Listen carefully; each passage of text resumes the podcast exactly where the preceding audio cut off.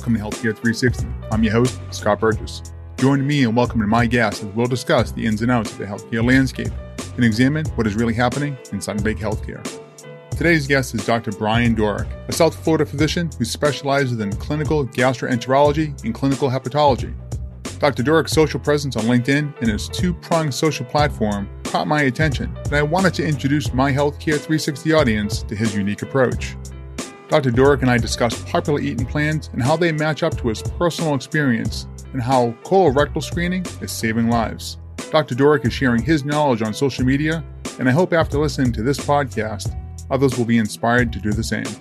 I'm glad you will join us for this very important conversation on Healthcare 360 as there is so much to learn, and hopefully together we can save a life. Glad you're here to join us.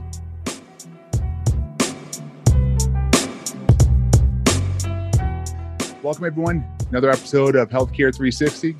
In front of me, I have Dr. Brian Dooreck on the line, and uh, he's calling in. He had a busy day at work. Welcome. How are you today? Hey, how you doing? Doing well. All good. Thanks for having the invite, and I'm happy to be here. A couple quick notes on you, Doctor. Just giving everyone a, a little bit of a, a feedback of, of where, what you've done and where you are. You studied at SUNY Stony Brook. You completed your post baccalaureate at Harvard School of Public Health.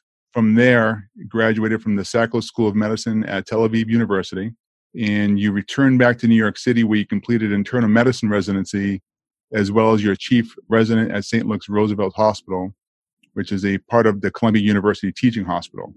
You then received clinical training for gastroenterology and hepatology at the University of Miami Jackson down here in Florida and then Memorial Hospital, you have you were part of the Distinguished Center for Liver Disease, named by U.S. News as one of America's best hospitals for digestive disorders. I don't want to steal all this from there. No, it's pretty pretty close. But uh, you know, moving barn on uh, my website has a pretty detailed bio. But it, the point is, I'm in clinical practice in South Florida now since I finished my fellowship at University of Miami in 2005. Mm-hmm. So a solid solid 14 years in clinical practice and preceding finishing my fellowship in gastroenterology and hepatology at University of Miami. I think from the time I hit college at SUNY Stony Brook to finishing my fellowship was about 17 years. So in the scope of things, so that was like 17 years of training. And then, you know, point is I'm in clinical practice now for 14 years. I'm a part of the Memorial Healthcare System in South Florida, but I'm in private practice, um, clinical gastroenterology and hepatology of our practice. And basically focused on that, you know, and expanding into different areas into nutrition and colorectal cancer screening, which have been my platforms on social media more and more over the past year or so. And just watching healthcare evolve around us, especially in South Florida, which is a pretty dynamic uh, healthcare, you know, marketplace. One of the one of the main reasons, really, what caught my eye with you specifically, is what you're doing on the social platforms and LinkedIn. I believe what, yeah, you're, sure. what you're doing right now is going to be the future of healthcare. And some of the my previous podcasts I'd gone through, there's there's various segments that we're identifying that are going to be transformative in healthcare from a consumerism point of view. What you're doing in your outreach and just answering general questions, I know it's helping so many people because you're saying, okay, eat well, eat healthy, and that's your your tagline at the end, which is great but you're going through small stepping stones. Hey, are you having these signs and symptoms? Are you having these types of issues? Here's what you should be looking into. And something that some people may be afraid to ask or set up that appointment because it takes time. You, know, healthcare moves slow. So to set up a, a phone call and then make the, the meeting happen and then go see you, that could be a week, week and a half. And you're doing it in 30 seconds. That's incredible. Yeah, a week and a half is even uh, pretty fast. So I, I think the, the, the point being is I've been on social media for many years, a casual sense, a little bit on Facebook and different areas, posting information on colon cancer screening and basically trying to build my private practice in South Florida. And you know, and there's some value to it in business, trying to have social media presence, trying to have online presence, and obviously reviews and presence matter in medicine and healthcare as in any service-based industry. Where I'm a plumber, I'm a human plumber, and there's 15, 16 people within a stone's throw of where I practice. We all trained at University of Miami. We all got the same level. We're all doing a good job. We're all good doctors. The question is who's going to provide the best service? And my attitude always has been, besides setting the bar high for myself, and I'll make a comment on that in a minute, but I want to be Nordstrom's and be able to charge Macy's prices. We're in a healthcare market that's very monitored and very focused on by fiscal marks and fiscal levels and fiscal charges and costs. And that's a big squeeze top down. But we're also in an age of access and benchmarks of meeting certain criteria set by the US government and higher levels, and then HEDIS and the insurances, everyone's measuring. So everything's being measured now, providing the highest quality care at the lowest point of cost to the patient and to the insurers and to the providers that we serve, and being able to run a business where I can cover our expenses and our overhead and pay our staff and pay health insurance for our staff and provide 401k retirement plans for our staff. And it's very, very challenging. But again, the bar said, for me, it always started with the bar being set high. And the close on this part of the conversation, I'll say is when I was taking a board review course many, many years ago, just as I entered into my subspecialty, gastroenterology, I was there with a 65 year old semi retired doctor who was, you know, recertifying and there for education, who said to me, I'm only as good as my last note.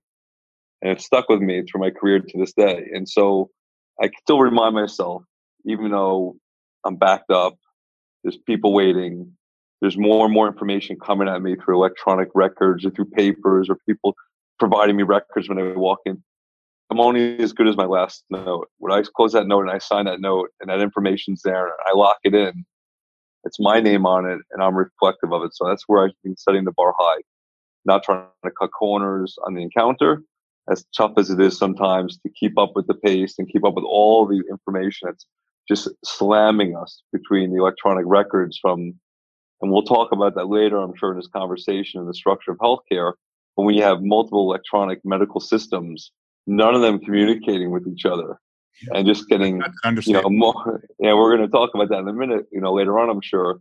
So we got different systems sending information in through electronically that's transmitted to a fax that comes out of a copy or printer that's handed to you on paper form or scanned into your emr and you're looking at it in a scanned format and nothing's integrated. It, it could be a nightmare and it takes a lot of time and energy if you want to set the bar high and be thorough and be tedious and say you know what? I have all these aspects of a patient's medical history in front of me. I want to decipher what's important, extract that information, and put it into my OneNote, into my electronic record, and create the next le- that next level of continuity for my office. Right. So that's a another eh, conversation itself. Well, one of the things I, I, do want to go back there, but one of the things that really yeah.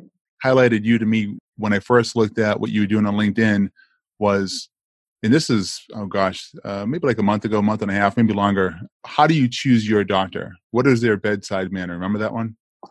And that really yeah i think so yeah yeah exactly yeah. you say how do you choose your doctor? How do you have discussions with them? And it was really just having that open communication. When i started paying attention uh, looking at you and i was like you know something he's different. There's something going on here. And then i started seeing post after post after post and the problems that you were solving in 30 second clips literally 30 second clips I said wow this is unbelievable. So first off thank you. Second right, I appreciate you, it. you have to go i'm sorry you have to go through all that hassle with the emrs because they are royal pain in the ass and i know that from the ground up because i'm in the data business and healthcare yeah.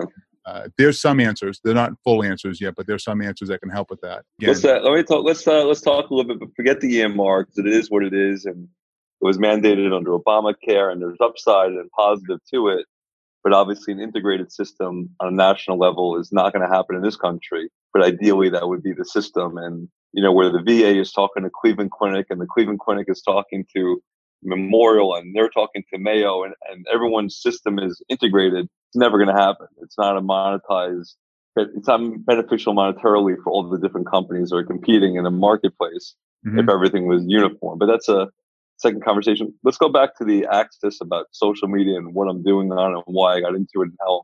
Yeah. So, you know, so the truth of it is, like I said, I was doing it for a while, kind of building my practice. But then in the fall of last year, I kind of got involved in a diet with someone, a diet I did. I kind of lost 10, 15 pounds of just excess weight. I'm pretty lean and healthy and active, but I kind of just shifted my diet. So let me ask you a question. Repack, how yeah. many hours of how many hours of work you put in a week? I work like a forty hour week in the medical practice. You know, a healthy, normal week. I'm not working. I'm not working like six to nine or ten o'clock every night. like an intern. yeah, right, right, right. Uh, well, the reason why I'm asking is because when when someone's looking for that 10, 15 pounds, it, I'm trying to correlate it is it work related? Are you putting in the 60 to 70 hours a week, which a lot of the healthcare administrators are? Uh, so I'm just I'm just looking at some detail there. I'm putting I'm putting my time in. I put a healthy work week in, but part of my work week is structured on balance. It's structured on choices I made in my career and my office, health, my my environment, the practice I chose to join, the model that we're structured our business on. Mm-hmm. And there's things we can talk about that. But my choice about losing weight and shifting to a shifting my physiology a little bit to take off that extra weight was kind of a place I was at, getting into my late 40s, eating mm-hmm. healthy, quote unquote healthy, and exercising and going to CrossFit classes and running and doing jujitsu and staying active.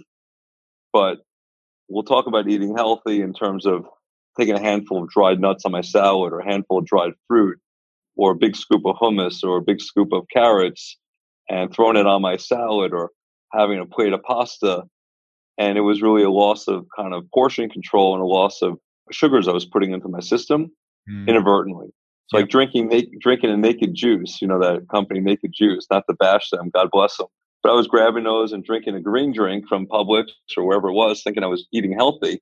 But I was slamming 52 grams of sugar into me, you know, with a God knows what else. So I made some conscious shifts with the under the guidance of the coach at my gym. We had a diet, we got into it. I started to repackage it. We since have dissolved it because I kind of got more into my focus on healthcare and colon cancer screening at the level I'm doing on LinkedIn. And he went back to you know the gym and what he's doing. And the concept is very basic. There was no dramatic, earth-shattering secret. It's it's balance, it's portion control, it's choosing the right foods, in a combination with my exercise, which has shifted from hour long classes and going to try to do all these big, I do 20, 25 minute workouts on my own three times a week, mostly body weight stuff. I'm a big fan of the Freeletics um, app. They're a company based in Germany. It's free, F R E E L E T I C S, so Freeletics. We'll have to add that and to I, notes at the end. Yeah, it's a great uh, it's a great app. I use it. I'll do like I did a workout this morning on the beach, 25 minutes. Um, I'm doing three times a week workouts like that. I'm getting back the weights again, but we'll talk more about that. I want to go back to where we started, which was about social media, what I'm doing. So when I got into this diet and got a little bit more involved in social media, I realized and I saw the the void of kind of quality healthcare being shared on social media platforms like LinkedIn. Mm-hmm. So hmm. my platform is very simple. I stick to two things. Social, you know, social media for me is about nutrition and colon cancer screening. But I'm sticking to my platform, which is very clear. And within the confines of those two things, I realized that the reach and the, the, the depth of the reach I have through social media is so much greater yeah. than just talking to my patients in my practice. Even just discussing, like posting on my business page about colon cancer screening. Okay. People who know my business in the local area or following me will look at my business page on Facebook. Okay. But going into LinkedIn has now suddenly broadened this range of what I can share on such a global level that I have people direct messaging me from all over the world asking me clinical questions and stuff. And I'm not a doctor on LinkedIn. I'm not going to be a doctor on the computer for someone. There's a ethical malpractice, you know, r- reality to it. But what I'm doing is by sharing my blogs and keeping my healthcare blog focused to three minute reads very broad stroke, very basic concept. I'm not looking to educate someone on a like they're a medical student. I'm trying to keep things basic and simple and to the point. Taking those concepts and sharing some of those through social media posting allows that message to get out. To talk about things about heartburn and constipation and hemorrhoids and gas and bloating, things that affect quality of life. Now, the quality of life, if someone's bloated or having acid reflux that's severe or having constipation or diarrhea per se or crampy abdominal pain, that really puts a hamper on the Saturday night social scene. Or if you have urgency and you got to run or you're having, you know, colitis or whatever is underlying or, you know, quality life is really affected. People's bowel habits are not where they want it to be, or people's ability to eat and enjoy food is not where they want it to be. Social setting environments are kind of limited and get hindered on. And that's why I felt that by sharing some of this information, realizing the way I can do it through LinkedIn is helping the quality of life of people on a much, much broader scale than just my patients directly. It's not happening in my area in South Florida. Right. You know, people can wait. I got a patient came to me today because the other doctor down the streets I'm booking to January. And the reason I was able to see them because I'm also booked to far out, but I also opened up evening hours, you know, once or twice a week to offer access to patients who want to be seen after the business hour, you know, in the five to six range as a way to provide a higher level of service in my practice. So that's where the benefit on social media when I'm doing is there's not a you know, a lot of people will direct message me because they don't want to mention like, hey, I'm having rectal bleeding, I'm concerned or bloating, and it's kind of it's it's a little different than what you're seeing on LinkedIn, which is my main focus. To be honest with you, people are not talking about constipation and bloating on LinkedIn the way I am, but people are showing appreciation for it. So it, it only fuels the fire to keep doing. Right. Your overall contribution to healthcare in the masses of what you're doing there, what have you seen as far as volumes? Because that's really going to mm. be telling to really everyone who's listening here about that outreach and again how healthcare is shifting, what you're doing, how people are looking at that content and say, you know something, because what's going to end up happening eventually is you're the only one I know that's really doing exactly what you're doing in the format that you're doing it in. Uh, I, I, see a couple other folks here and there, but not how you're you're you make yourself wow. approachable. You make yourself say, "Hey, that looks like a likable person I could work with, sit down with."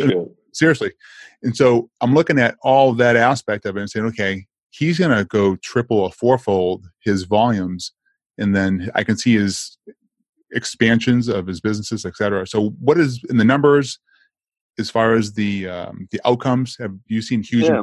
the metrics in terms of in terms of social media presence and, and business growth? I mean, the reality is, I'm in a clinical medical practice that probably has a five or ten mile radius mm-hmm. where people are going to come to me within a short driving distance. Google reviews are the highest driving force for local, you know, business growth. People are going to go to Google. They're going to search for a GI doctor. They're going to find their zip code. They're going to see reviews. They're going to come to you based on that. They'll see the one star reviews where people go on and vent for frustration and reasons. But the overall impression is what they'll get and they'll come to you. Access through programs like ZocDoc, which I've been on for a while, coming off of it soon. But ZocDoc has been great for the same day, next day appointments. ZOC, VOC, it's a great platform, but they're changing their pricing model that's making it prohibitive for us to continue. So that's where it's happened. Obviously, people come to me from downtown Miami. They'll just come from up in Palm Beach sometimes to come see me. So people will drive 45 minutes to an hour, but there's so many good specialists around. It's, it takes a lot to say, why am I going to go out more than a 15, 20 minute drive to see a doctor? Right. So that's the truth of it. Now, what it, what being on social media has done for me in terms of growth, in terms of volume, it's opening up other opportunities for me that otherwise were not there phone calls from California about some techs and some startups, conversations about being chief medical officers. My involvement in LinkedIn has expanded into different programs involving entrepreneurship. It's just it's it's it's, it's almost like I've become very focused and it's become clearer to me since I started with LinkedIn much stronger six months ago, and I'm actually connected with some pretty high high volume people, some very high level people on LinkedIn platform who are very involved and very engaged on, and people are following with great passion. So for me, it's about quality, it's about consistency, and it's about providing value. And sharing what patients ask me, what patients question me about, and giving tips and tricks is the way I kind of looked at it initially to people that otherwise don't have access or won't have the choice to go see a specialist or don't want to spend $50 for the copay or don't want to wait six weeks to get an appointment or may just be interested in saying, oh, wow, you know, this is worth, you know, three minutes of my time today when I'm scrolling at lunch or scrolling in bed before I sleep or who knows, whatever. When a lot of uh, folks, when they see eat well, eat healthy, uh, eat smart, uh, that's that's great. I, I, I love the message. It, it's awesome. But a, the average person doesn't know yeah. how to even read a nutrition label on their food box, what a carbohydrate is, how many calories or kilocalories, yeah. protein.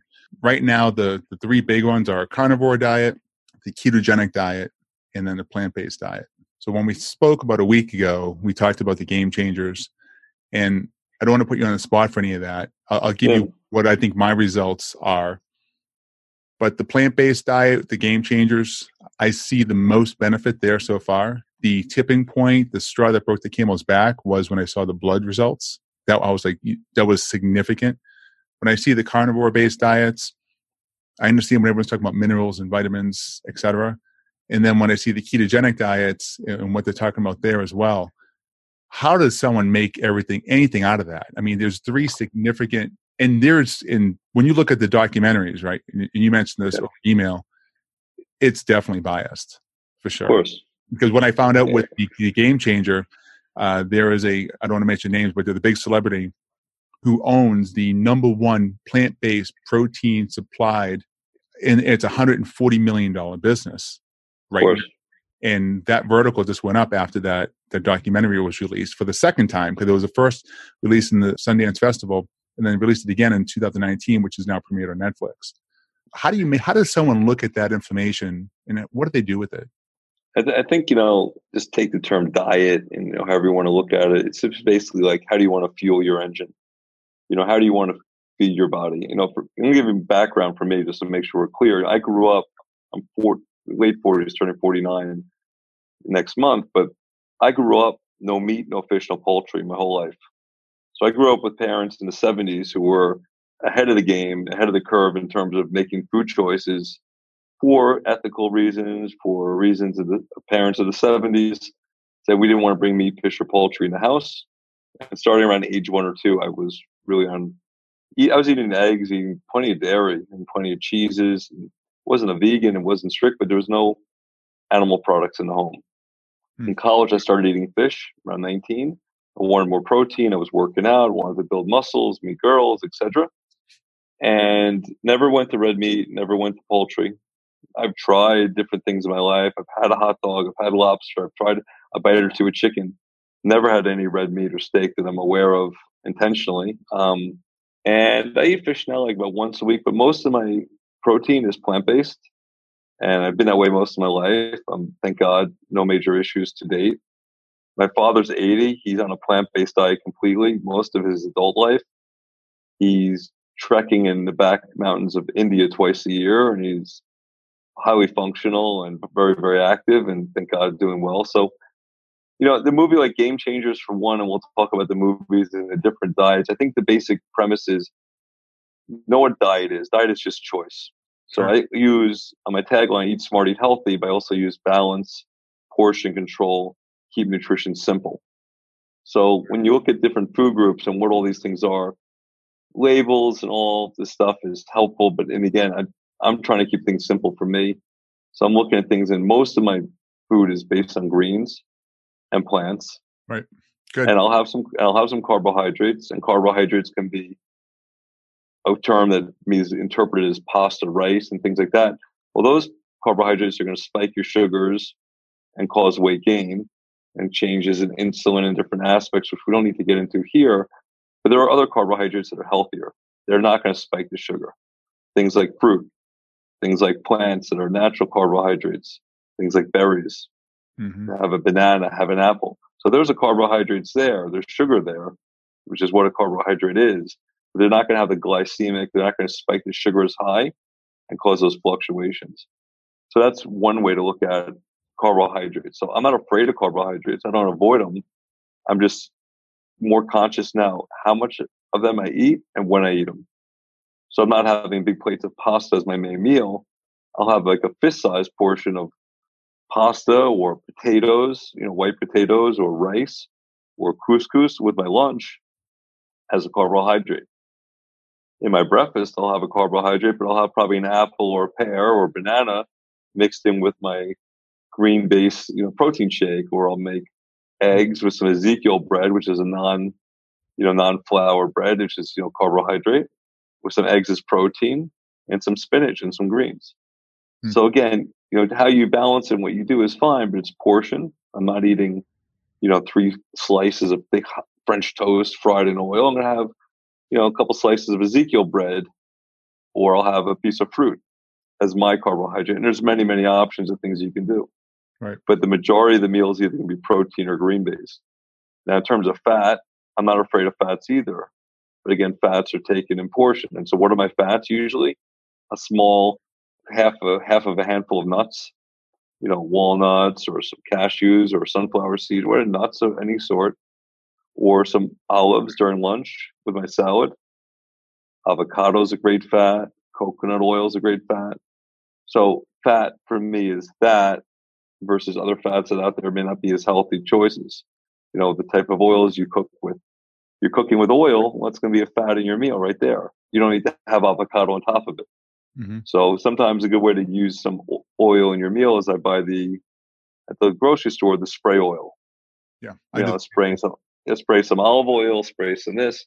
Um, again, there's a, there's a huge list of different options you could have. I just kind of focused on the foods that work for me, and I'm good eating the same things over and over. I don't need such great variety in my meals, but I have very tasty, diverse meals.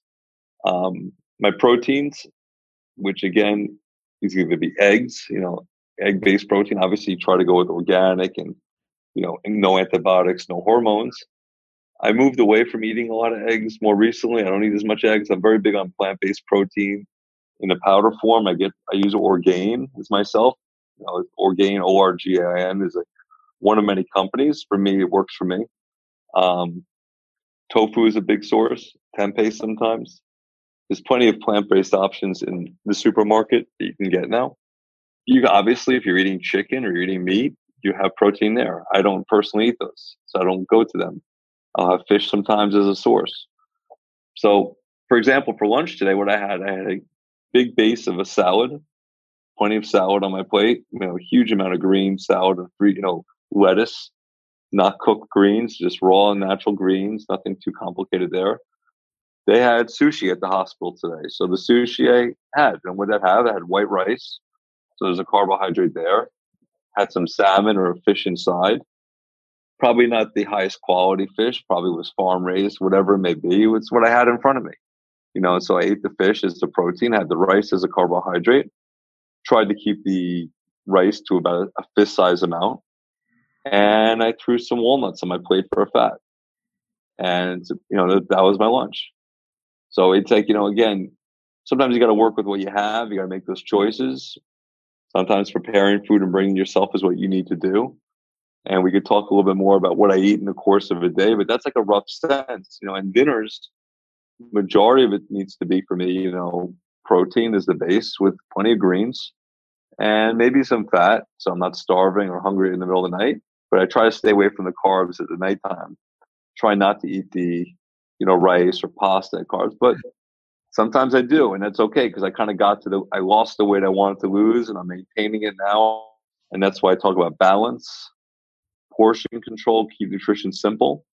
It's like get the general concept of what you want to eat eat the right foods, make the right choices, have a sense of what your portion size of those should be, get a sense of what the balance should be, like how much carbs in your day is a healthy balance for you, and eat and live a life. And if you go out on the weekend, feel fine to go out and eat. Like I'll have bread and butter on a weekend. I mean, I'll go out to a fine restaurant in Miami. I'm not gonna sit there and have you know glass of water and a piece of cardboard. My taste and choices and my palate has changed. The more and more I focus on nutrition, that I'm not running to a restaurant and say, I want the pasta Alfredo with the cream sauce. And just your body adapts and changes to what. Look, when I was in high school, what was my staple lunch? Two slices of pizza and a Coke. Right. Drive through. It's crazy. Just do yourself a favor when you're driving to work or tomorrow. Look at all the fast food. People lining up at Wendy's. It's it's insanity the way people are eating in this country. I know. I mean, it's insane. When you see patients come in and you yeah. see who has uh, you know the, the typical signs and symptoms for colorectal cancer or someone who is colitis or Crohn's disease, everything that you are specifically treating and that you identified in your website, are you asking them about what their diet is? Are there tendencies and uh, just just norms that you're finding that are creating these same signs and symptoms with certain age, certain sex populations? going all the way down? Like what's more typical for male versus female? At what age do they mm-hmm. start kicking in? One of the examples that I know is I remember a few of my aunts uh, and 40, 42, and all of a sudden they had all these food allergies or they couldn't tolerate certain food anymore. Is there something that you're finding uh, in your practice where people coming in and saying, "Hey, I don't know what happened. I was eating this my whole life, and then all of a sudden, I, I can't withstand that food anymore," or I'm starting to have more signs and symptoms? I think just to start the conversation, when patients come to me, and the bread and butter of what I do is colon cancer screening as a gastroenterologist. That's our main, one of the main focuses. But we see plenty of people with heartburn and IBS and elevated liver function tests and colitis and other symptoms the same, obviously. But the body mass index, the measurement, the ratio of the height and the weight, which is used as the gauge of obesity or being overweight in the country. And very easy to Google BMI, you know, uh, Bravo Mary Indian is a three letter an acronym for body mass index. You know, you can calculate yours on Google and you can see where you stand. And obviously, it's, it's kind of ironic, even the tallest, leanest person, because they're tall, could have a high BMI. Right. It, it, it's a gauge. And there's so many people in this country, so many people in my practice that are overweight, borderline obese, or even obese. And one of the, the biggest things we deal with that I see a lot and more and more is fatty liver. Fat infiltration in the liver, they could sit there chronically for many years. Sometimes people have elevated liver tests from it and inflammation from it.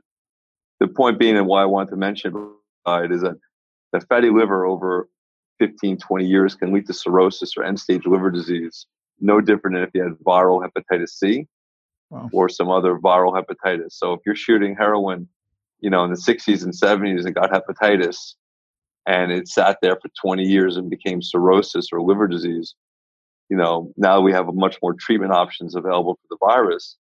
But I've seen many people sitting there with fatty liver for 20 years who come to me with end stage liver disease. And there's only one treatment for that. It's liver transplantation. There's no magic pill or cure to flip a scarred, shrunken liver to normal.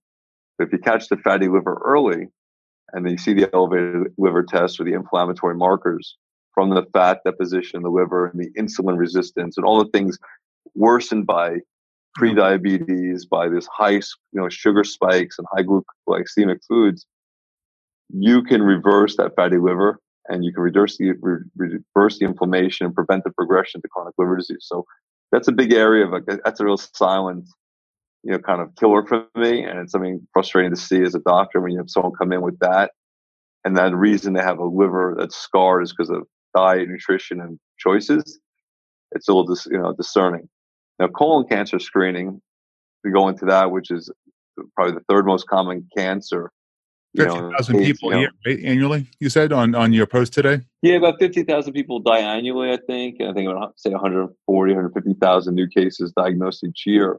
So there's a few things we should talk about. One, most common symptom of colorectal cancer is no symptoms. So the most common presenting symptom is no symptoms whatsoever.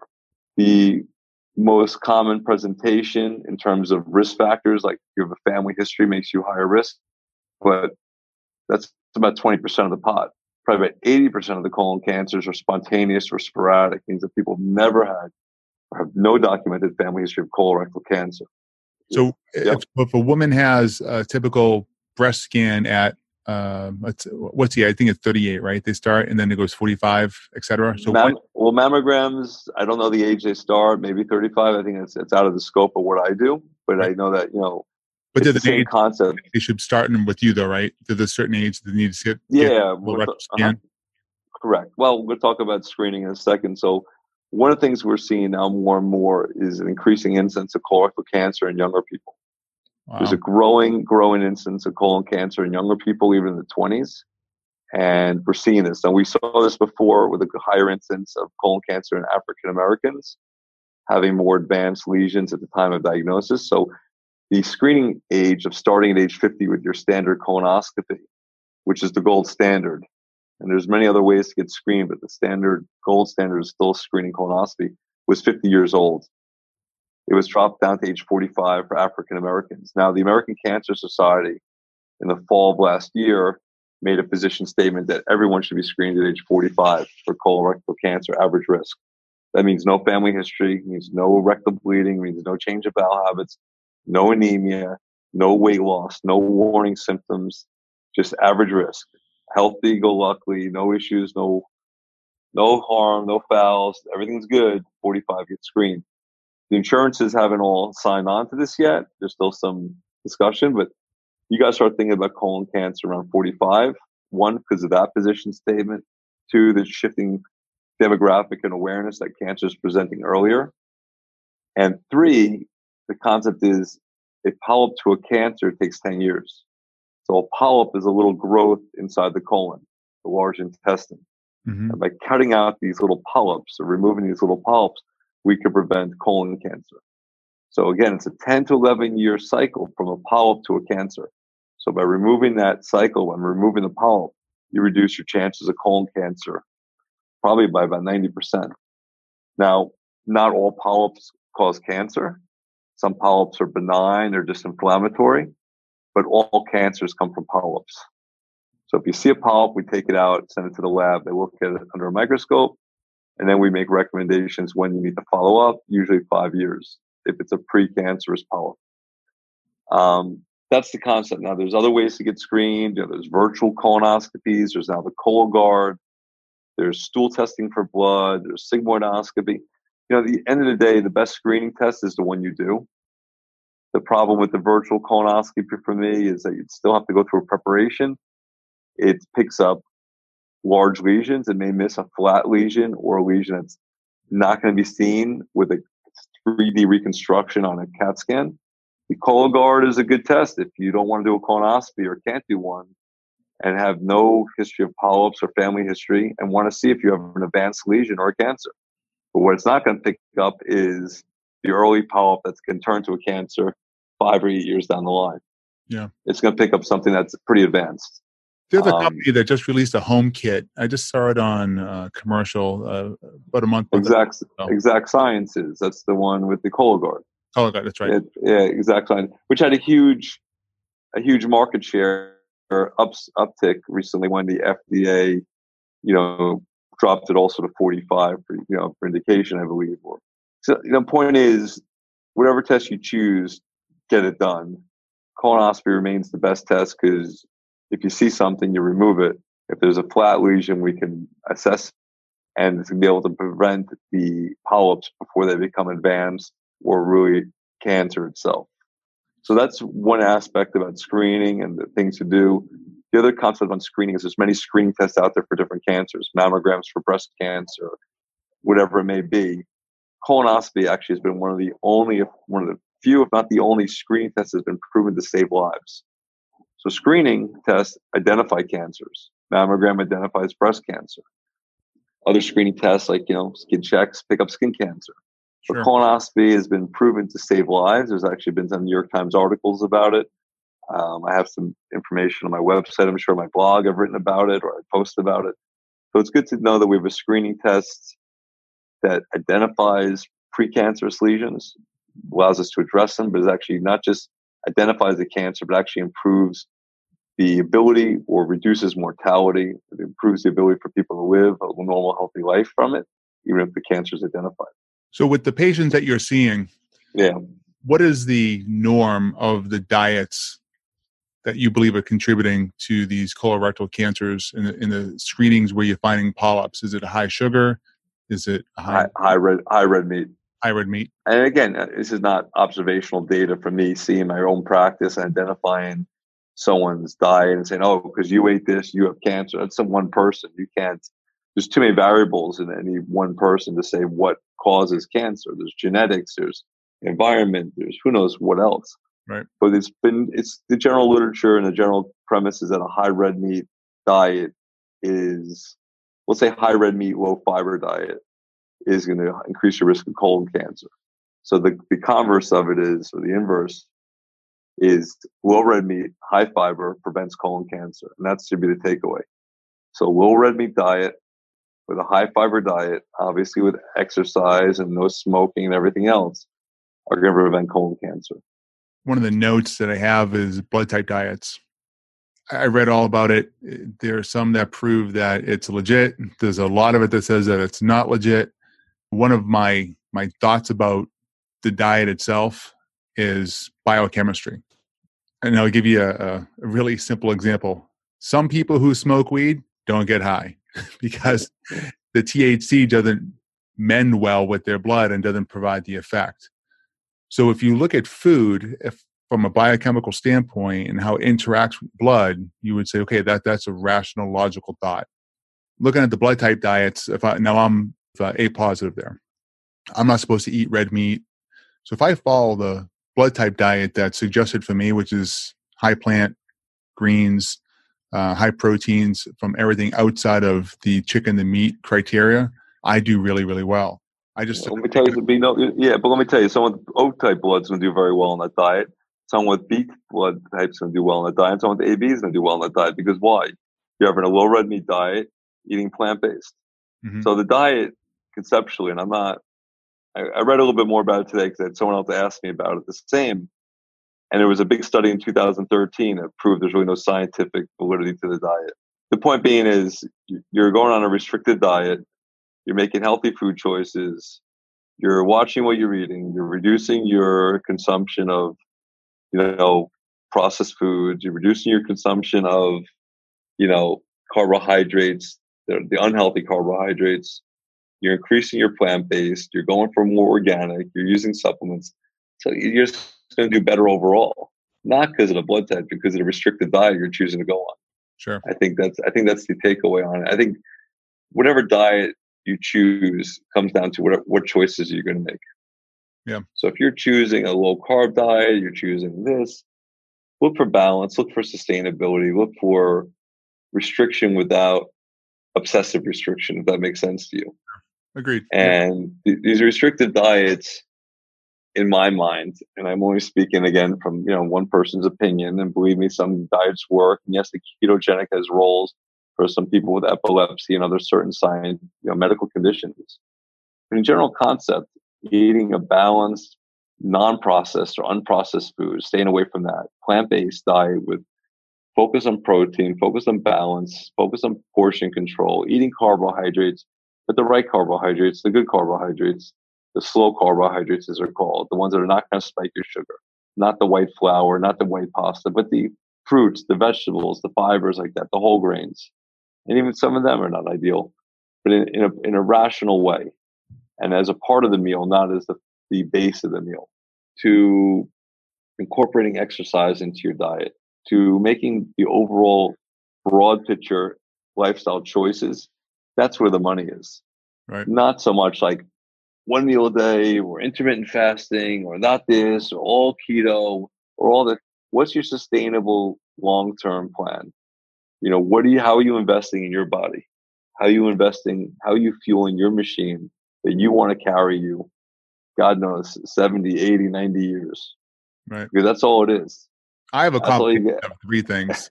I have uh, i've tried intermittent i'm, yeah. I'm trying the plant-based now on top of that, with intermittent fasting, you know, I've done the intermittent fasting every day. I've tried the 16 hours. It absolutely destroys me. I cannot do yeah. 16 hours. I can only go to 14. But I've limited myself now from seven days a week down to three days a week. Uh, because if not, right now I'm maintaining my weight. I'm waking up at uh, somewhere between 222 and 224 on average, and I'm going to bed around 228 and I've been maintaining that for over a year. My blood pressure was 142 to 145 systolic. Diastolic was slightly over uh, 80, was 82 to 85 in that range, and it was static. So if you looked at my blood graph, my history over a year and a half that I've been doing this, I went from 142, stayed there. Next eight weeks, it was like 140, and then I had a significant drop. I went down to 115 over 80, and I've been staying there, and just cruising all the way along. But what's but what's the general concept behind intermittent fasting for you? Is that you just reduce your caloric intake, reduce the amount of food you, you know. The, that's where the weight loss came in from. I mean, however you get there is fine. Mm-hmm. If, I'm just saying you for my own choice. I said I'm going to eat five times a day. You know, three meals and two snacks in between. I want to lose 15 pounds. I kept it off for a year myself. Well, here's what's happening and, with the plant-based diet. I'm doing what you're doing now, and I'm yeah. eating, I'm eating more. I was up till three o'clock if you actually saw the email that I wrote you last night, I wrote that at two thirty in the morning. Yeah. I was up very late. I woke up no problem at seven thirty this morning, and I've been up and I I have a lot of energy right now, and I'm yeah. so I still practice the intermittent fasting because I actually I enjoy it. I get full really quick now with the plant based diet. It's just working, and I've only been trying the plant based diet, if I'm being honest, a little bit longer than a week. That's about it. Okay. But it seems to be working. I'm seeing a lot of results from it already. I'm going to the bathroom more normally. I'm yeah. sleeping a lot better, so it works. It does work. I think that uh, I think it's again finding what works for you. I don't think any extreme is the is the play. Personally, I don't think sustainability of an intermittent fasting diet is realistic. I don't think sustainability of these highly restrictive diets are realistic. So I think that making the right food choices and saying how do how can I eat five times a day, including on three meals or two snacks or something like that, would allow me to keep the energy up, keep the weight down, keep the blood levels where I want in terms of cholesterol, in terms of you know sugar, in terms of insulin, which can be measured. Keep the blood pressure where you want it to be. Keep the cholesterol where you want it to be. And I guess I think in the end, plants based, green based diets clearly are going to be is that, is that direction. How much protein you put in there, how often you eat, are all the different variables. But I think it's again, keep it simple, keep it balanced, think long term, think long game. Let me think long game. One yeah. last thing, at yeah. So yeah, Joe Rogan had a podcast. Shawn Baker was on there. He's an ex orthopedic surgeon. Guys mm-hmm. really into the carnivore diet. Let me give you some of the facts that they they went through in that podcast. He's been eating meat for about a year and a half, and he references uh, this gentleman. Let me give you him by name. Uh, if I'm looking here real quick, uh, Dave Feldman. He's a mechanical engineer, and they reference this guy in the film and the podcast on YouTube. And he had his cholesterol checked. His cholesterol was somewhere around 300 or something crazy like that. So he started getting his blood checked every day. And then he found out on certain portions of his day at certain times versus certain meals, it was like a roller coaster ride. So sometimes it would dip down to 180, sometimes it would dip up to 310. It was all over the map. So their recommendation for the same with a an all meat carnivore based diet. And one of the examples is this guy Shawn Baker he ate six pounds of meat in one day and didn't eat again for 36 hours. And he was completely fine because he got, quote unquote, all of his nutrition and minerals from that session of eating. But going back to the cholesterol and on all those different factors, like how do you, how does someone, I mean, this guy, I mean, Joe Rogan has 9 million people following his YouTube channel and his podcast. And that was, um, I was like, holy shit, that's, what are they talking about here? Just meat, nothing else, no plants, no how do you equate that? Yeah, I, I, don't. I personally don't listen to Joe Rogan. I know the name. I don't listen to the thing. I've heard about the carnivore-based diet. Even on the, the Game Changers documentary, which I did see, they talked about it. Uh, the the UFC fighter was on a carnivore-based diet for a while. I, th- I, th- I think the without getting listen, definitely gonna piss people off no matter what you say, and some people are gonna swear by it. And whatever works for you works for you. That's my attitude. I tell people the same. Do whatever you want right. works for you. It's your body, it's your temple. Do what you want. I can only give you my opinion and share what works for me. Right. So for me, first of all, we're talking about cholesterol, measuring it every day. Well, you start measuring your blood levels every day, you're going to see fluctuations and things too. No one's measuring their blood work every day. So it's kind of an insane concept to worry about that. Second of all, to say I'm going to eat for 30 and eat so much meat, I'm not going to eat for 36 hours. That's great if you're a caveman you kill the freaking mammoth, you know, woolly in the in the Arctic, and you can't find food for 36 hours, and you got a saber-toothed is trying to hunt you down. So there's no necessity not to eat for 36 hours in this day and age with Whole Foods and DoorDash and Uber Eats. Right. Not necessary. in terms of carnivore-based diet, let me just kind of step back from however Joe Rogan, whoever these guys are feeling, whoever impossible burger companies or everyone is doing in business and meat or meatless. You know, just look at look at life in terms of energy. And I'm gonna step a little maybe a little bit eccentric or step a little bit away from scientific medicine and the doctor role. Just, just look at life in terms of energy. Um, I'm not here getting too crazy on you. I'm not talking about Luke and the Force and Star Wars, but life is energy. You know, life is everything's an energy field. You can do infrared cameras. You can do some technology. You'll see energy fields radiating from you in that room more than the couch or the, the dead wall space behind you. You can look at things on a level that you can say that there's actually movement within a rock, that there's atoms, and the, at the lowest level of atomic levels, that there's actually energy and movement. So when you talk about consumption and fueling your body and fueling your, your temple, whatever you want to call it, or fueling your machine, which is your that's it. You got one machine. You got one heart beating from conception, right, to the end. that stops, it stops. The question is with what do you want to fuel it with? You want to fuel it with live matter or do you want to fuel it with dead matter? And in terms of a tomato, or in terms of a cucumber, in terms of an apple or a peach, even if it's rotten, and that peach is brown or that tomato is cracked and just nasty, you still can consume it. That may not be the healthiest or the best tasting piece of food you're eating, right? Mm-hmm. One, it's still healthy, and two, you can take those seeds, throw them in the ground, and life will come from it. So even though it's rotten and a little bit old and over ripened, it's still live energy. It's still energy that can generate and produce more life and continue on if you have a piece of steak, whether it be the freshest piece of steak there is in the world, you know, fresh off the the animal itself, you know, killed by the butcher an hour before. There's nothing you can do with that that matter. It's dead matter. There's no life form in it. There's no way to regenerate life from it. There's no life energy in it. Hmm. If you take that, take that meat or take that that's processed, and anything processed is what? how many steps from the farm or the source to the to the fork? No one knows. So, no. no, no one knows. So I'm not. I'm talking about meat. I'm just thinking like the grocery store, all that stuff that's packaged, all the cold cuts. Forget it. You know, even this. You know, so if you're taking even the meat that comes in the Boar's Head, the big pieces that the deli guy will cut for you, it's still a process. It's going somewhere. Sure. Right. So there's so many layers to get there. The question is, take yourself into a slaughterhouse and think about the energy that's captured in the animal as it's being slaughtered, the, the fear of what that environment is. Mm-hmm. I'm not telling people not to eat meat. I'm not telling people not to eat fish, not to eat poultry. Going to do whatever you want. You're asking me my opinion, and I'm taking things out to a level that's a little bit different about diets or whatever Joe Rogan or any other big, massive social media account is talking about. Just look at food in terms of energy and decide what how do you want to fuel your body with a live source of energy or dead matter.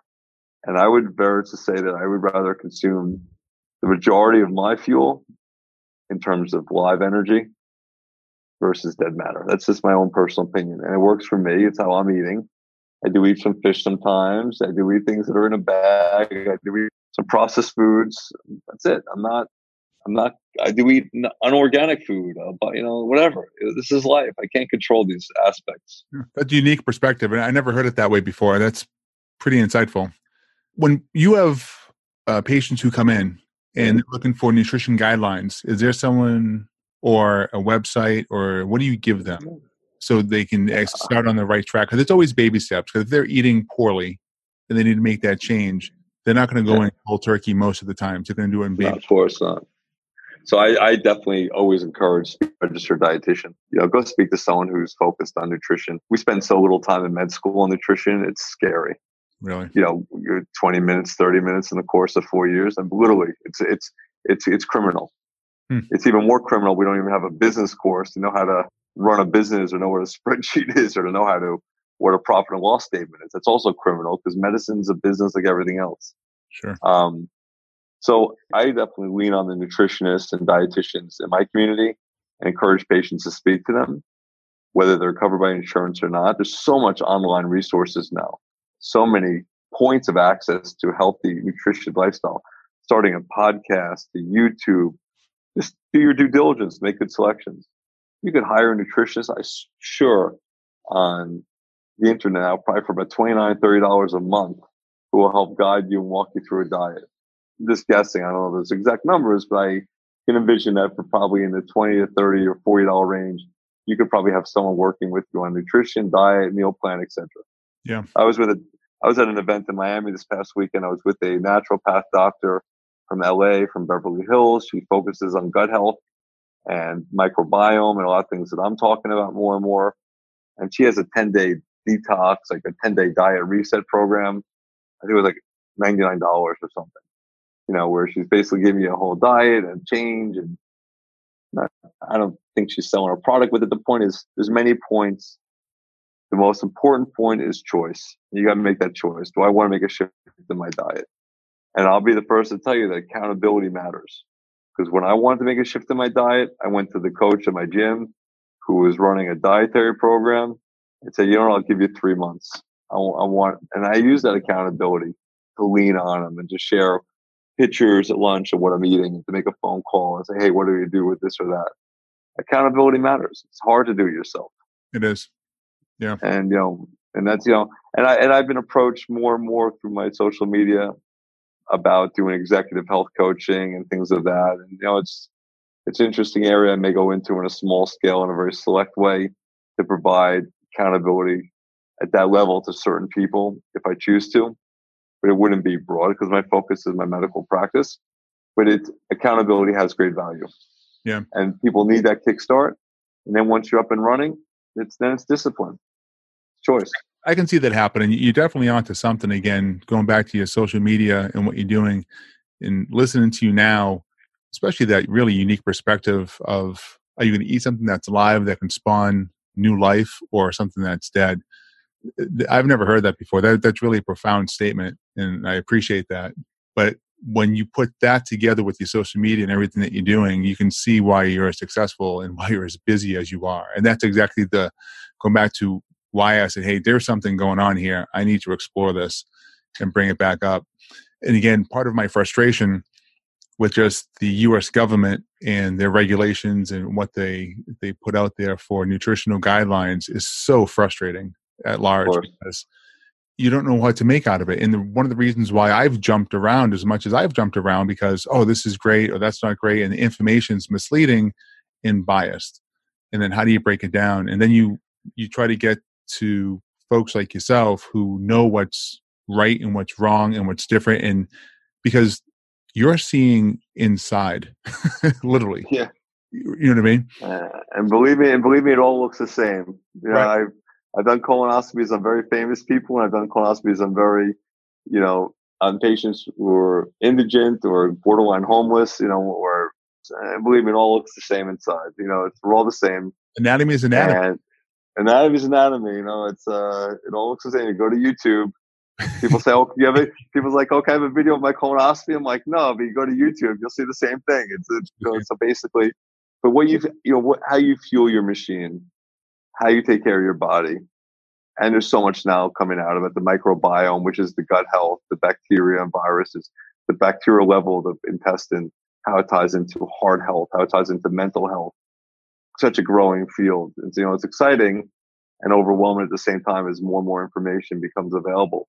But what you're eating, how your body's reacting with it, how the bacteria are reacting, good bacteria, bad bacteria, inflammatory bacteria, anti-inflammatory bacteria, how to find that balance. Mm-hmm. This is the direction where it's all headed. You know, this is then you start bioengineering medicines based on people's bacteria, based on how people are going to process. Yeah. That's where you start getting, I want to say genetically modified. I'm sure the word is different, but probably bio specific treatments, bio specific medicines here specifically for you. What about, let me ask you this one last question before, because yeah. we're just up on an hour, a little bit over an hour, but I don't want to hold you too much longer. Yeah. There's a lot of advertisements now. There's a couple of celebrities pushing pre and probiotics in the first thing in the morning. Um, what, what's your take on pre and probiotics? I mean, I mean, probiotics, I mean, basically you're doing, just give a broad concept, you're introducing healthy bacteria into your bowels, mm-hmm. into your digestive systems. You're introducing good bacteria. And I mentioned just before, bacteria are balanced between good bacteria and bad bacteria. Ones that's bacteria that stimulate inflammation, inflammation that can cross the bloodstream, get into the body, go to other organs, and bacteria that to reduce inflammation or balance it out. So if you take antibiotics more than you need to, or take antibiotics for a reason you do need it, you're going to kill off some good bacteria. Sure. So it's important to reintroduce it. Now, probiotics are not regulated, so you don't know what you're taking. So you got trial and error. Some of this is going to help you, some of them make it worse. Has it proven scientifically that probiotics benefit everyone? No. Do I recommend them? All the time. Because there's very little harm to it. I think it's a healthy, a more upside than downside. Sure. And definitely with symptoms of bloating, diarrhea, cramps, there's a huge role for it, I find. Even with constipation, other things. It's just, a, it also shifts people towards a more healthier mind state about eating. So yes, you know, celebrities can get on and discuss it. They're also getting endorsed and paid to Yeah. do it. Yeah, there's some probiotics out there that are marketed on a mainstream like Florastor or Align. These are marketed by Procter Gamble. They're packaged. You get them at the pharmacy. But there's plenty of options at Whole Foods. I'm sure there's 50 to 100 options at Whole Foods. And you could ask some college kid or some, you know, grunged out Seattle looking kid with you know, ponytail, and they'll tell you all about them. And you- and you're gonna have to try what works for you. There's, like I said, there's no right or wrong. I mean, even the the kefir and just the natural probiotics, the natural ways to increase your microbiome through things like sauerkraut, kefir, and all this. Uh, you could actually have on my blog, you know, which maybe you'll tag below. I've written a few little blog posts about the microbiome and some of these things with some of the foods that are healthy there. That are natural forms of probiotics. Like I don't eat sauerkraut or kimchi myself, but that's a huge source of natural probiotics right there. Hmm. Um, again, I feel I'm eating a healthy, pretty much plant based diet. fans will be proud with that one because when they have their hot dog and sauerkraut at a ball game, they'll be able to get some good probiotics, right? Yeah, I'm having a probiotic that's been processed already and Right. sitting in a can of fermented corn syrup, plus the hot dog that God knows what is in the hot dog, Right. in the white flour bun with the ketchup that's full of sugar and the mustard that's dyed with God knows what coloring. So God Mm, bless. right. But But it tastes good. I would, I, I would, I would say, you know, I would, my soliloquy would only be get yourself to a place in life where you have no desire to eat that. Get yourself to a place in life where you're like, I'm going to pack my lunch because I'm going to the ball game because I don't know what's going to be in it at the at the event. Like I, I'll be honest, this weekend I was at an event in Miami. You know, um, I'll say it, people know it. Don't pass judgment. I went to Tony Robbins' event in Miami this past weekend, UPW. Great. I love Tony Robbins. Yeah, so he's he got great content. Um, I know the the event was a little you know wild, but anyhow, the point is his content's on point. A lot of his content's on point. So I went to the event this week. It was a four day event at the American Airlines Arena, in Miami. But there's no way I was count on eating lunch there, so I made sure I packed food and bought food with me. Um, you know, I had egg sandwiches on Ezekiel bread with spinach, a little bit of butter as the fat, a couple of those wrapped. I had a bag of sunflower seeds. I had a piece of fruit. I had a protein bar, like an RX bar. I had some Orgain powder protein. There's there's no way I was going, and I even took a, a running out in the week. I grabbed a bag of lentils, whatever I had. I bagged a bag of spinach. I took some tofu. I'll eat like that, but again, it's a choice. You can go much. Again, it's a choice. I wasn't going to rely on eating in an arena with some processed fried food. And when you see the way people are eating, you get yourself. I can only tell you, or only give advice. There's one thing advice: make a choice in your life to get to a place, increase your consciousness of what you're doing to your body, because you have control. No one else is feeding you except you. You're not a child that's being put food in front of you anymore. Yep. You're all grown up. You're making that decision. And if you're going to choose to get the fried chicken wings and have it with French fries and a soda, that's your choice. Sure. The net also your, series on Tony Robbins, I'm looking at it right now, is uh, I Am Not Your Guru. I know you're good. Yeah, Yeah, it was, it was pretty good. It was pretty good. Actually, in that series, they actually go through because he puts out so much energy on stage Yeah, that he actually takes IV packs yeah, and uh, Oh, vitamin B's and C's and everything else that he will need because and they actually go through they extract some blood from him and they find out uh, what exactly he de- is depleted from and they give him exactly that. Exactly. He's now he's like running. He's bringing similar caloric content to a running a marathon every time he gets on stage. They say, Yeah. but you know, he's an anomaly. he's not your average person. Obviously, God bless him. You know, he's not the average person, and guy too. He's a great six four, six five, right? Yeah, he had, but he had a pituitary tumor as a teenager, a child, so he was had excessive growth hormone. So mm-hmm. he's that way because before they removed the tumor, you know, he had a brain tumor, which is what caused the growth. So he's a you know he's an anomaly. He's he's a very unique person, and it's a great uh, focus in terms of content. The event itself is something you know else to be in conversation, but the nutritional value of the message to me was pack your own food if in doubt, and sure. make those choices. So. Yeah. Well, I want to close this out. I know you have to run. Final word is yours. What do you have to say? Yeah, I think the final word is to me, you know, and part of the reason I got on this podcast with you, I think, was through social media and seeing what I'm doing and being in healthcare and technology and the evolving, you know, space of healthcare is look for quality, you know, make your own decisions, do your research, be careful what you listen to, watching documentaries and Instagram and everyone selling this or selling that. Just be cautious, be wise. Yeah keep things simple, keep things balanced, keep things focused on portion control and making healthy, sound decisions most of the time. No one's perfect. You're not going to eat perfect. If you're not going to be, don't be overly consumed and obsessive about your diet. It's not a way to live. You know, uh, one of the things, a quote that is applicable in life is don't let perfection get in the way of greatness. Sure. And I try to bring that to me in my own life. You know, when you of someone like myself who has a very high bar and it doesn't have to be perfect. So if you're eating good 80% of the time, that's perfect. Yeah. That's, what I'm saying. And so I think that like I'm not eating perfect all the time. I, I go off, you know, I came home, grabbed a handful of, you know, oat bran sesame sticks. That's my cheat. You know, I grabbed some car extra carbs, you know, you know, or I had skinny pop last night and it was a emotional moment. I was just feeling overwhelmed. I started eating popcorn. So uh, it's just human. We're people. We're not perfect. We're not machines. We're not robots. We're not an Instagram Photoshop picture. So that's the focus on diet in terms of social media and being on social media. It goes down to a general concept of just give. You know, Muhammad Ali says, you know, service to others is the rent I pay here for my time on earth. Yeah. Or something along those lines. Well said. So question is, you know, how you use social media for yourself as a viewer or as a contributor is a choice of how do you want to spend your time? What energy do you want to bring into your body? What type of, how do you choose to enlighten yourself, better yourself, to thus hopefully better others close to you and others in your space? And if you're contributing, how do you add value to others?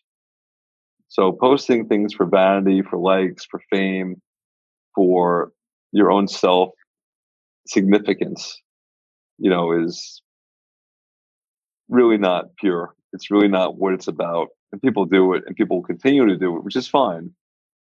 But try to find some awareness in that, that if you're going to share and you're going to, you, how can you add value? So right. that would be my thoughts and ways to kind of bring in health, nutrition, social media, technology, and healthcare to the oh. close. But um, you know, listen, I'm I'm on LinkedIn. I'm on these social media platforms. Follow me if of interest. Watch it if it catches your eye. Skip it if it doesn't. My website, which is you can put below, which is browardgi browardgi.com. I have a blog. I put up some quick reads on different things you can share. There's free downloadable diets in both English and Spanish on common GI issues. There's no monetization. There's no money to be made by me sharing. It's just sharing information that I share with my patients. And having 17 years of training from going to college to finishing my fellowship, and then 14 years of practice puts me in a position where I have a lot to offer and give people through LinkedIn and these other social media platforms. And that's what I'm doing. Right. There's no harm in giving some of that information to a broader audience than those that can see me face to face on a day to day. Yeah, you did so, a great job at it. And I want to thank you personally thanks for no, no allowing me to ask questions that were all over the board. I, I didn't want to go into this conversation knowing the expert that you are, because again, m- my frustration is a lot of other people's frustration as well. And if I have those questions, and I do a lot of reading and a lot of research, and I, I dive into a lot of stuff to to break it down. Um, I'm just, you know, the first time we spoke, uh, you said, "Hey, I keep things simple. I keep things clean. I keep things simple." You said simple twice. I picked that up right away. I like to deep dive. I like to get in there and start breaking stuff down and to get to the root cause. So I appreciate you tolerating all my questions. um, it, it, it, means a lot to me, and I'm sure it's going to mean a lot to someone who's listened to this as well, to be honest. And what you're doing on LinkedIn, I. I'm telling you, there needs to be more people like you with your approach and with the kind of heart that you have with the sharing concept and really looking at it from that spectrum. Because if everyone did that, we would all be better off. I really, truly, really believe that truly. So, but I want to say thank you and thank you for coming on. So, well, oh, my pleasure. So yeah. I'm gonna I'm gonna end, I'm gonna end you with a Tony Robbins quote. Oh, sure. please. The content's good. You appreciate some of the content. So, success without fulfillment is the ultimate failure, and it's something he talks about in terms of Robin Williams, who you know committed suicide, you know, years past, mm-hmm. and it's something that I think we all need to focus on even in terms of diet and making nutritional shifts in our life, that even the small successes and small changes in your diet or your life, or your lifestyle, whether it be exercise or awareness, be fulfilled and be take those successes as achievements. Even if you gain some weight back that you lost, things are going to continue to go in the right direction as long as you keep the awareness. Sure. Say you lose five pounds, you gain two. Okay, well you're still down three you know, it doesn't mean you're back to where you started. You're never back to where you started. Right. So it's kind of I'll close on that, and I look forward to watching your podcast evolve and grow, and we'll have continued further conversations down the line. I hope, and you know, keep sharing with me on social media and keep uh, sharing my content with your listeners and viewing audience. And anyone's always able to reach out to me, connect with me on LinkedIn. It's the best platform I like to use, but I'm obviously I'm on uh, Twitter and Instagram and Facebook the same. And that's it. So it's Dr. Dooreck from South Florida reminding you eat smart, eat healthy, and reach out anytime. Perfect. I appreciate that. Thank you again. Take a minute to thank everyone for joining us today on Healthcare 360. It was my honor to have on the show Dr. Brian Dooreck to talk about his professional healthcare experiences as a colorectal and hepatology physician. If you like Healthcare 360 and enjoyed the conversation, please share this podcast and give us a review. If you haven't already done so, please subscribe on Apple Podcast, Google Podcast, or anywhere you enjoy listening. If you want the conversation to continue, you can find us on Twitter at HC360Podcast or healthcareturnkey.com. Thanks again. This is Scott Burgess with Healthcare 360. See you next time.